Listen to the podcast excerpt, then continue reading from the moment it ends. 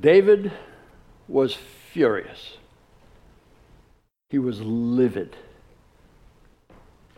King David was so angry he didn't trust his own judgment. He didn't understand his own thinking. He was so wary of his own thinking that he was afraid he would do something harmful, something dangerous. He needed guidance. He knew he needed to talk to somebody, to talk him down off this rage. But finding a counselor, finding someone to talk to, is not an easy task.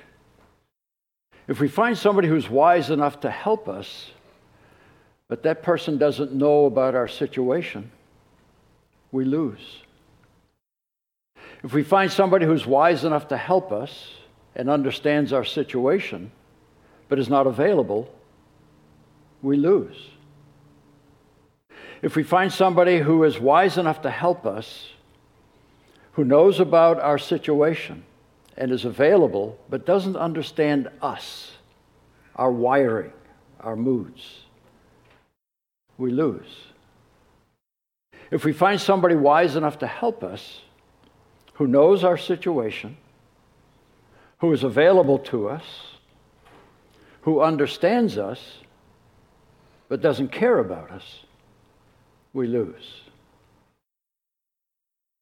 Well, David found that perfect counselor, that perfect person he could go and vent his rage to and trust that this counselor was wise enough to help him and would understand his situation, would know the variables, and was available whenever he needed him.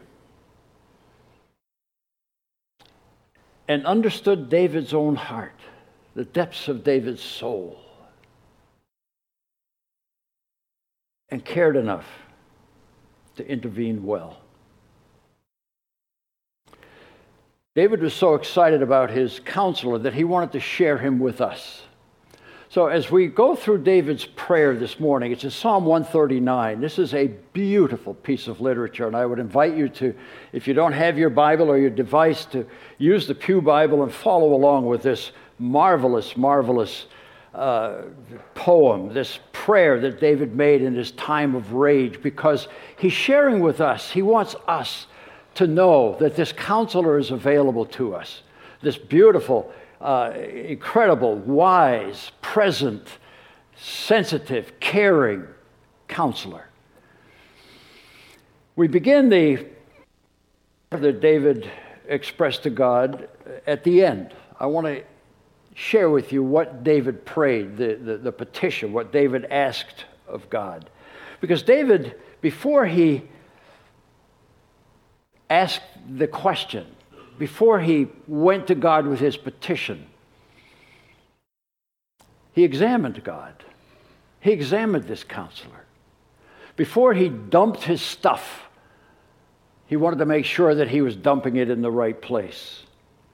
David asked for God for discernment and discretion in verses 23 and 24 of, uh, of Psalm 139. And here's what he asked. This is where we come up with this sense that David was afraid of his own mind. He said, Search me, O God. Search me, O God, and know my heart. Try me and know my anxious thoughts. Lord, I don't understand me at this point. I am outraged. I don't understand my own thinking. Search me, O God. You know my heart. Try me and know my troubled, troubled thoughts. Has anybody ever been there? Yeah, it's kind of a way of life at times, isn't it? I'm afraid of my own thinking. But because my thinking is distorted, because I'm concerned about my thinking, David not only asked God for discernment in verse 23, David asked God for direction in verse 24. He said, First, search me, O God, and know my heart. Try me and know my anxious thoughts, and see if there be any harmful, hurtful way in me anything that I'm going to do that's going to hurt somebody, including me. And secondly, then, lead me in the everlasting way, in the solid, right way, the way that lasts, the way that produces good and not evil. So, Lord, help me to understand my thoughts, guide my thinking, and then guide my steps, guide my thing. Don't let me do anything stupid, and help me do something that is right, that's good. So, you ask yourself, is God in the counseling business? Does God have a shingle out saying, Come, I'll, I'll listen to you, I'll help you? Well, David said, Absolutely. God is in the counseling business. But let's check his credentials. Let's see just how effective he would be as a counselor. So before David asked God for discernment and direction, he analyzed his request for God's guidance with good theology. And the first thing he said is David, in verses 1 through 6 of Psalm 139, David assures us that God knows our situation. When we come to God in our rage, when we come to God in our fear, when we come to God in our discouragement, when we come to God in our anxiety, David said, Be assured of one thing God knows your situation. Here's what he said O Lord, you have searched and known me. You know when I sit down and when I rise up. You understand my thoughts from afar before I even have them. You scrutinize my path and my lying down and are intimately acquainted with all my ways. Even before there's a word on my tongue, behold, O Lord, you know it all. And David used two figures of speech called merism, where he talks about the extremes to represent the whole. When I sit down and when I rise up, you know my path and my lying down, and everything in between. You know me thoroughly. There are seven know words in those four verses. Listen to them. You have searched me and known me. You know when I sit down. You understand my thoughts. You scrutinize my path. You're intimately acquainted with all my ways. Before there's a word on my tongue, you know it all. So, are we coming to a counselor who says, I get it, I know the situation, I know why you're frustrated? I know why you're afraid. I know why you're happy. I know why you're mad. I know with an infinite, omniscient mind, I know you better than you know your circumstances. I know you. And then David said, verses 5 and 6 You have enclosed me, you have laid siege, you have built a moat around me, and laid your hand upon me. Such knowledge is too wonderful for me. It is too high. I can't get my head around it. And so David came with this in his rage and his fear and his anxiety that he was going to do something wrong. And he said, Lord, first of all, I confess that you know me. You, uh, you, you know the situation. And he said, and you, you enclosed me and you, you laid your hand on me. There are three different words in this psalm for the word hand. This one is the word palm. The palm. You laid your hand on me. My guardian, Chris, used to lay his hand on my head when I would get wild, and, and I would. And Chris was a little shorter than me. And Chris would put his hand on my head like this. And he would just pull my head down very slowly. And he'd pat me on the head. It was comforting. It was reassuring. It was, I'm here for you, Sid. I know you're struggling. I care. I'm here. I used to do that with my boys. Jeanette and I would once in a while do that. I very rarely, with very few people, do that today. Lord, you said, chill, Bubba. Calm down. I'm here. You laid your palm on my head. What a beautiful, beautiful picture. So David made it very clear that God knows our situation with an infinite, omniscient mind. You can never bring anything to God where He says, hmm, I, I don't understand that. I get it. But the question is, is God available to you? It's good that He's wise. It's good that He knows our situation, but is He available? And when I say available, I mean geographically available, but also present. Is He there? When you need Him and you talk to Him, is He there? Does, is He listening? Is He available to you? Well, David said in verses 7 through 12, I assure you that God is available to you. Listen to what he said. He asked, Where can I go from your spirit, or where can I flee from your presence? And we can understand those questions in two ways. One, where can I go from your spirit? Where can I flee from your presence? Get off my back. You know, hey, I need to think, think some things I don't want you to know I'm thinking about. I want to do some stuff I don't want you to see me do. I want to say some things that you probably don't want to hear. So, where can I go from your spirit? How can I get away? Or it can be understood as I am never away from you. You are always there to help. In my wildest moment, in my most depressed moment, I can come to you because you're always there. And you say, which is right? And I say, both. Because sometimes, I probably shouldn't confess this from a pulpit, but I say, Lord, I don't want, you don't want to hear what I'm going to say. Don't look so pious. You're just as rotten as I am.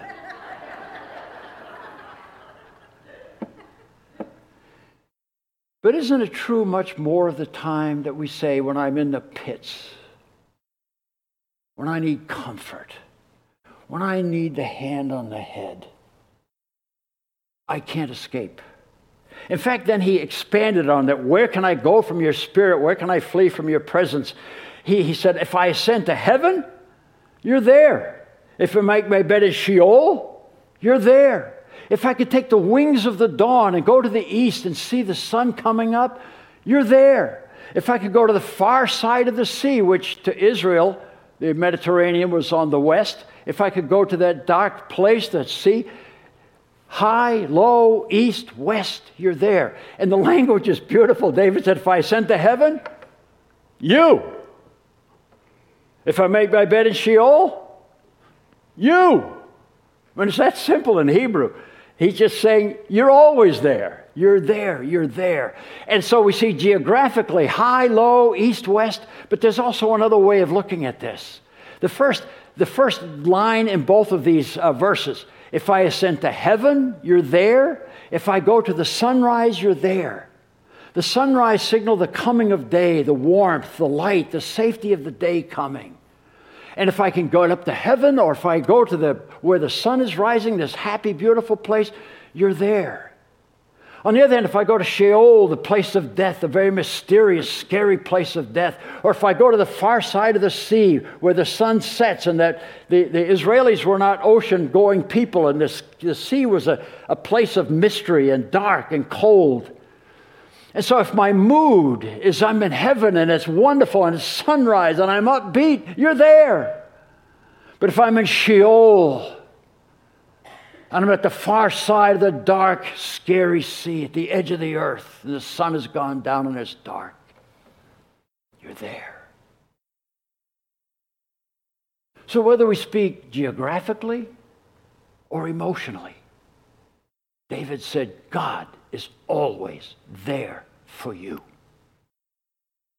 He's wise enough to help you. He knows your situation, and He's always there. And he says, even in the remotest part of the sea and the wings of the dawn at Sheol in heaven, even there, and here's that word hand again your hand will lead me, and your right hand will lay hold of me. And, and this, this hand, the, the first hand is the wrist, it's this, the dexterity. There, your hand will lead me. If I'm in the right place, your hand will lead me. Your right hand will lay hold of me. The right hand is the hand that holds the sword, it's the hand that holds the tool, it's a strong hand. And the picture is if I'm going in the wrong direction, your right hand will lay hold of me. it's like a kid running into the traffic, and you grab the kid and pull him out of danger. He says, So in my good times, you're leading me. When I'm heading in the right way, your hand, your dexterous hand, your yad, will, will guide me along. When you see me going in the wrong direction and I'm going to cause trouble and create pain, you're saying, Whoa, Bubba, come on back. There's a better way. What a beautiful, beautiful, beautiful picture. Well, I can't go high enough. I can't go low enough. I can't go far enough east. I can't go far enough west to high. Well, he says, verse 11, maybe the darkness will overwhelm me. If I say, surely the darkness will overwhelm me, and the light around me will be night, even the darkness is not dark to you, and the night is as bright as the day. Darkness and light are alike to you. High, low, east, west, dark, you cannot escape God's guiding hand. God's rescuing hand, God's comforting hand. God is wise enough to help you. He knows your situation, and He's always available to you in every place and in every mood. But does He understand you? We're not all alike. Some of us are stranger than others. We're wired differently. Some of you are introverted, some of you are extroverted. Some of you are goal oriented, some of you are process oriented. Jeanette and I would travel in the car. She'd say, Oh, look, a historic thing up there. I so wish I could go back and stop at some of those places. She wanted to enjoy the trip. I wanted to get there. I was driving. What a patient woman. We're different. We're different. We're different. Does God understand you? Does He understand what makes you afraid? What pleases you? What disgusts you? Yes, He does. Verses 13 through 18, David thanked God for understanding us so intimately. He says, For you, and that word for, he's following off after the, the night is as bright as the day, darkness and light are alike to you. For you formed my inward parts, you knit me together in my mother's womb. Is there a darker place? I was there a long time ago, but I don't remember. I suspect it was dark. So in the womb, David said, You knit my parts together. And what he's talking about when he talks about the inward parts, the word is kidney. And, and the word kidney is used that is 31 times in the Old Testament. 18 of those times it's in the book of Leviticus teaching the Levites when they sacrifice the animal what to do with the kidneys. That's kind of an interesting stuff, but if you can't go to sleep some night, read that. It'll help you go to sleep. But the other times it refers to our heart. It refers to our mind. It refers to our emotions. The kidneys, as you know, when you're upset, where it hits you, and so the, the, the, to the Old Testament, the Hebrew, the, the, the seat of emotion, the seat of feeling and fear and joy were the kidneys. And he said, You wove, you knit all that together in my mother's womb. We think of intellect, emotion, and will as three different things, but you've heard me expound on this before. The heart, the lave, that whole thing, it's all interwoven. And he said the, how your emotions affect your reasoning, how what you believe affects your emotions, how your emotions and your beliefs affect your decision making, all of that. Very complex. It's all knit together. And he did that in total darkness. Does God understand you? Yeah. He understands you better than you know. You understand you. So he said, and then he says, I will give thanks to you, for I am fearfully and wonderfully made. Wonderful are your works, and my soul knows it very well. So, this complex, interactive thing of emotion, intellect, and will, all, you put all that together. Very complex. And in addition, he says, verse 15, my frame was not hidden from you. My bones, my structure, my physical stuff. So, the the non physical, all the emotional, intellectual stuff, you knit that together. But he says, My frame was not hidden from you when I was made in secret and skillfully embroidered. Again, uses that thing of embroidering, all the knitting and putting things together in the depths of the earth. What a fabulous idea. I mentioned another time, this is my son's uh, beat up old it used to be Gray's Anatomy. It's, a, it's, what Gray's Anatomy used to be, this book. Have you ever looked at one of these things? It's a, the physical body. It's incredible how, how complicated it is, all the nerves and the blood vessels, the, all that, and the tendons, all that. He says, you, you embroidered all that in total darkness. So not only did you, you, you knit my emotional stuff together and embroider my physical stuff together, then you combined them together. You put all that together in total darkness. Now, I want to show you something. You may never see this again. So, Cameron, you may want to get a close up of this.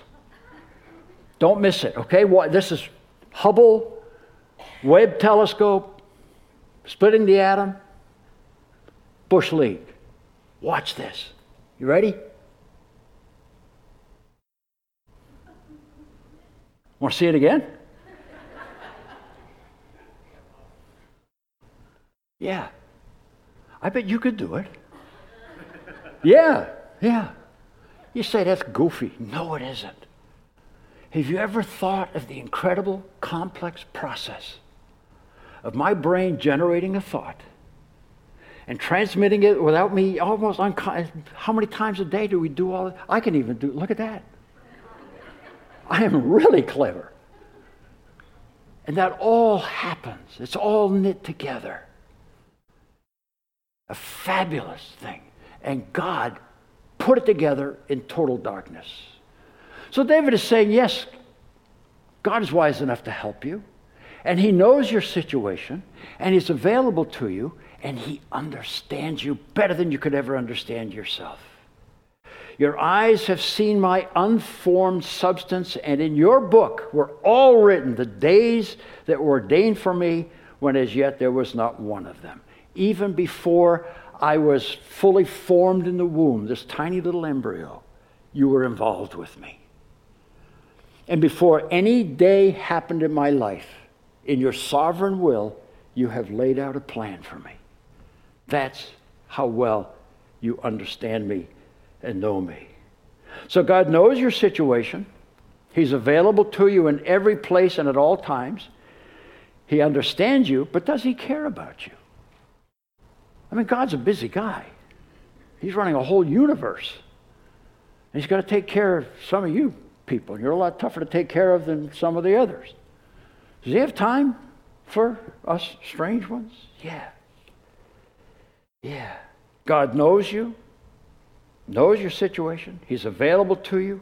He understands you, and he does care about you. Verses 17 and 18, David praised God for caring about him so passionately.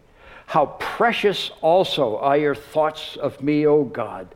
How vast is the sum of them. If I should count them, they would outnumber the sand. Lord, you're always thinking about me. The number of thoughts you have about me are more than the grains of sand by the seashore. Of course you care about me. Of course you care about me. And then this thing says, eh, the last part of verse 18, when I, am a, when I wake up, I'm still with you. When I wake up, I'm still with you. So I've been scraping the Milky Way with this theology of God's omniscience and God's power and omnipotence and the care and all that beautiful stuff, kind of in a dreamland.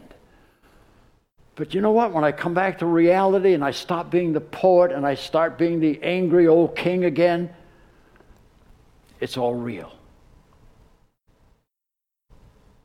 You're still with me.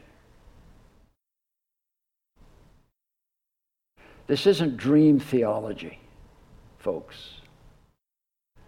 David said, I have found someone who's wise enough to help me.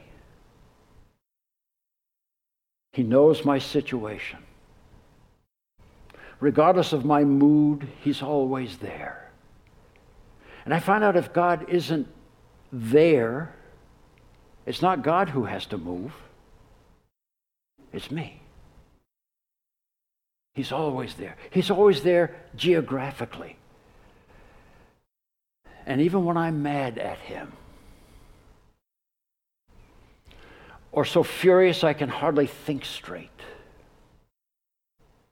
when my anger is so overpowering that I'm afraid I'm going to do something disastrous, and I have to come to God and say, Lord, know my thoughts, examine my anxious heart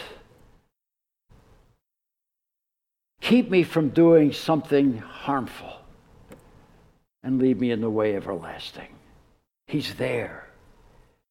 He's there, and He cares passionately about me. How precious are your thoughts of me, O God. How vast is the sum of them. If I should count them, they would outnumber the sand. And you know what? That's real. When I come back to my senses, when I come back to my uh, thinking, you're still there. But then, when David woke up and came back to his senses, his thoughts were not very pleasant. Verses 19 through 22, he answers the question So what? So what? Did it make any difference to David that God knew his situation was available to him in every place and at all times, and that God understood him and that God cared about him? So what? Well, David said, I can trust this counselor.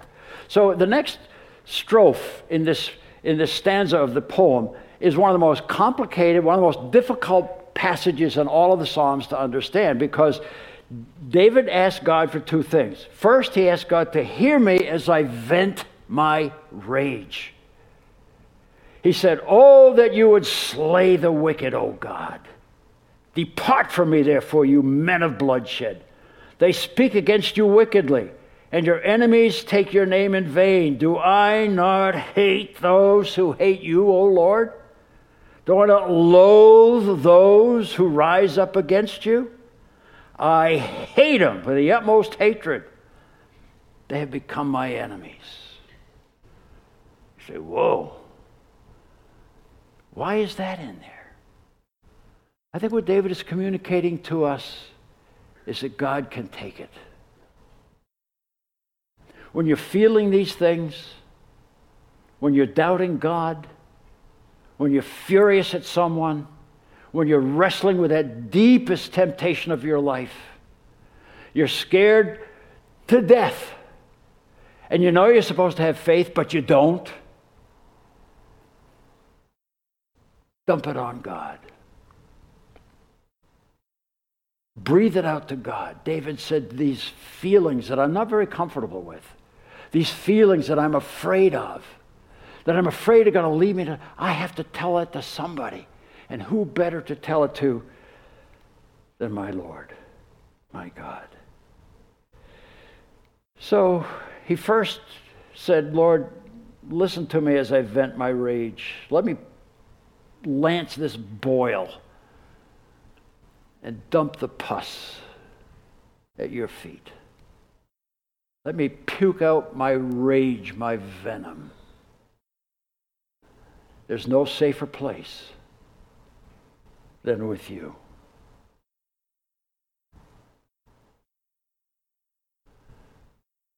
That's why Jesus said, Come to me, all you who labor and are heavy laden.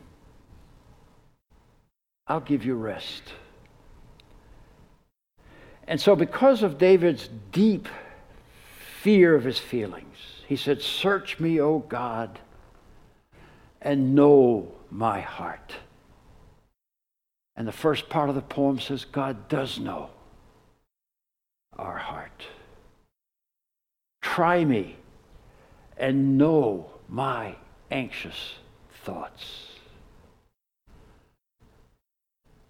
And David said, When I prayed that, God laid his palm. He says, Okay, David, I get it. Calm down. I'm here. And see if there's any hurtful way in me. Anything I'm going to do that's dangerous. And I pray that. I ask you to see if there's any hurtful way in me because your right hand will lay hold of me and say, Don't go there. Don't go there. You're going to hurt yourself. You're going to hurt someone else. That is not a good way, that is a hurtful way. And with your hand, this dexterity, your wrist and your nimble hand, lead me in the everlasting way. That I love the Hebrew, derech olam, this rock solid, long lasting, right, good way. Lead me in that way and keep me from the other. So David is telling us, I found this counselor. And you can be in constant communication with the God of Psalm 139. We can confidently pray for His guidance because your God knows your situation with omniscient thought. Your God is constantly available, available to no matter where you are or what mood you're in. Your God understands how you're wired, how you function, because He knit and embroidered you together. He knows you more intimately than you could ever know yourself.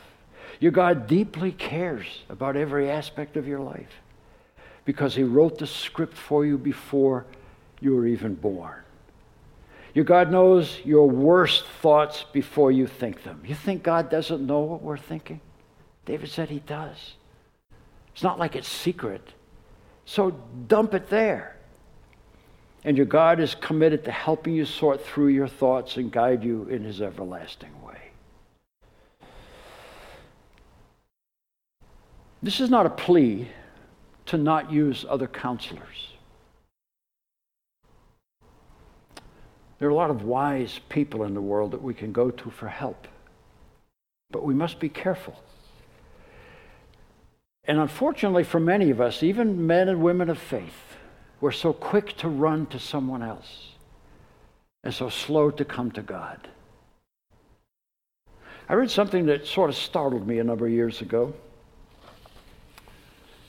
The Edgewater Hotel in Chicago in 1923, nine of the world's most successful financiers were gathered to address a youth conference. They were the leading experts on how to be financially successful, the best sources available. It was the president of the largest steel company in the United States, president of the largest utility company in the United States, president of the largest gas company in the United States, the world's greatest wheat speculator, president of the U.S. Stock Exchange, member of the U.S. President's cabinet, world's most successful stockbroker, president of the world's largest monopoly, and president of the Bank of International Trade. Now, that's quite a youth congress on telling you about how you can be financially successful. Well, 25 years later, in 1948, the president of the largest steel company in the United States, Charles Schwab, died bankrupt after living the last five years on borrowed money. The president of the largest utility company in the United States, Samuel Insull, died a penniless fugitive in a foreign country. The president of the largest gas company in the United States, Howard Hopson, was insane. The world's greatest wheat speculator was abroad and insolvent. President of the U.S. Stock Exchange, Richard Whitney, was just being released from Sing Sing. Member of the U.S. President's cabinet, Albert Fall, had been pardoned from prison to die at home. The world's most successful stockbroker, Jesse Livermore, had committed suicide. President of the world's largest monopoly, Ivan Kreuger, had committed suicide. President of the Bank of International Trade, Leon Fraser, had committed suicide. Be careful who you take advice from. But no matter who else we consult, David said, I know the perfect counselor. So what? So what? He who leads a prayerless life leads a fool's life.